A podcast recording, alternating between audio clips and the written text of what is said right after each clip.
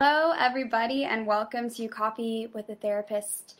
Today what's been on my brain has actually been something that I kind of have to remind myself about too. And I wanted to talk about how we stay kind even during stressful times, even during, arguments, even when we are trying to make change, because I understand that kindness is the only way that long-term things are effective. And that for me, part of my values are kindness and how I treat other people.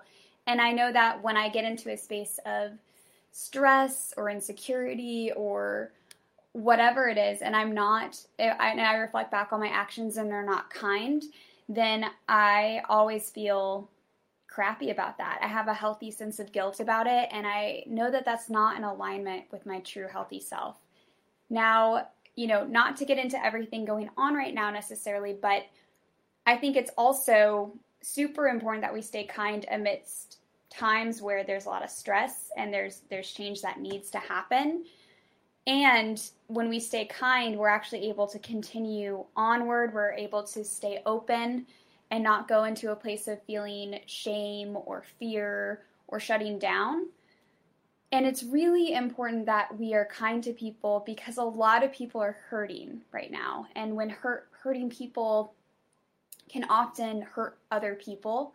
And so if you're sensing that there's a lot of negativity out there, that's because there is a lot of hurt people. And the only way to heal that is through kindness and through good, healthy boundaries too. So I want to be clear.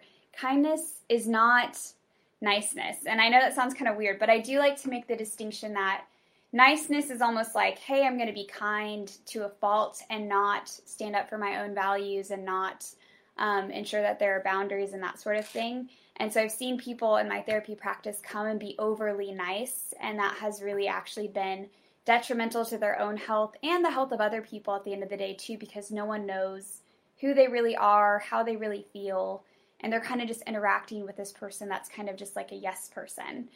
So that is not what I'm describing, but we can be kind even when we're setting boundaries, right? And kindness means setting boundaries. It means saying things that are very important to say and advocating for yourself, but doing it from a place of love and doing it from a place of empathy, that there's a lot of hurt out there. And if we can empathize with that, right? If we can understand that and be able to be compassionate about it, that's where healing can happen. That's where change can happen. And we've got to stay kind. And I'm stating this too, because it's been something I have to continuously remind myself too in this journey, that kindness matters. Kindness is really important. And that when somebody is being unkind to you or spreading negativity or hate in any way, that the best thing we can do for them is actually to love them and to have empathy for them. And, sometimes in the heat of the moment, my ego gets involved, and that's really hard for me to remember, because then it becomes about my own insecurities and feeling like I have to defend and explain and all that stuff. And that's really, at the end of the day, it's not about me.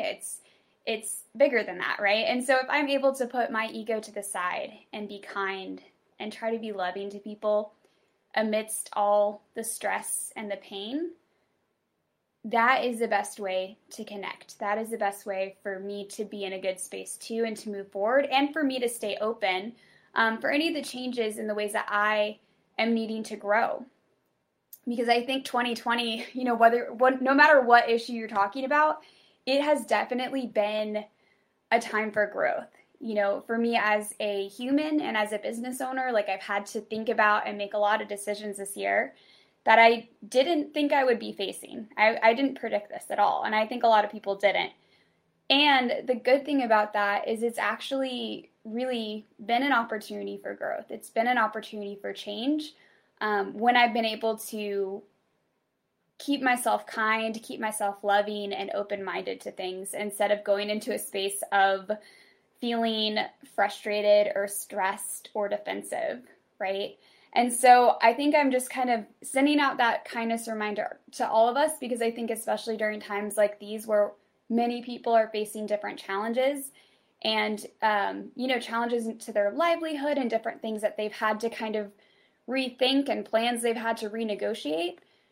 Even as simple as, and I know, like, obviously this isn't the biggest thing, but even as simple as changing, you know, their summer plans and summer camps and vacations, you know, that it's so important that we are able to be kind and loving during these times of stress so that we can nourish ourselves and others and make way for change in ourselves, make way for change in others. And I just, you know, the more that I see people respond with kindness and positivity, I've seen that actually be more unifying and building than responding with simply negativity and tearing down and things like that. And people are actually having some really good, helpful conversations.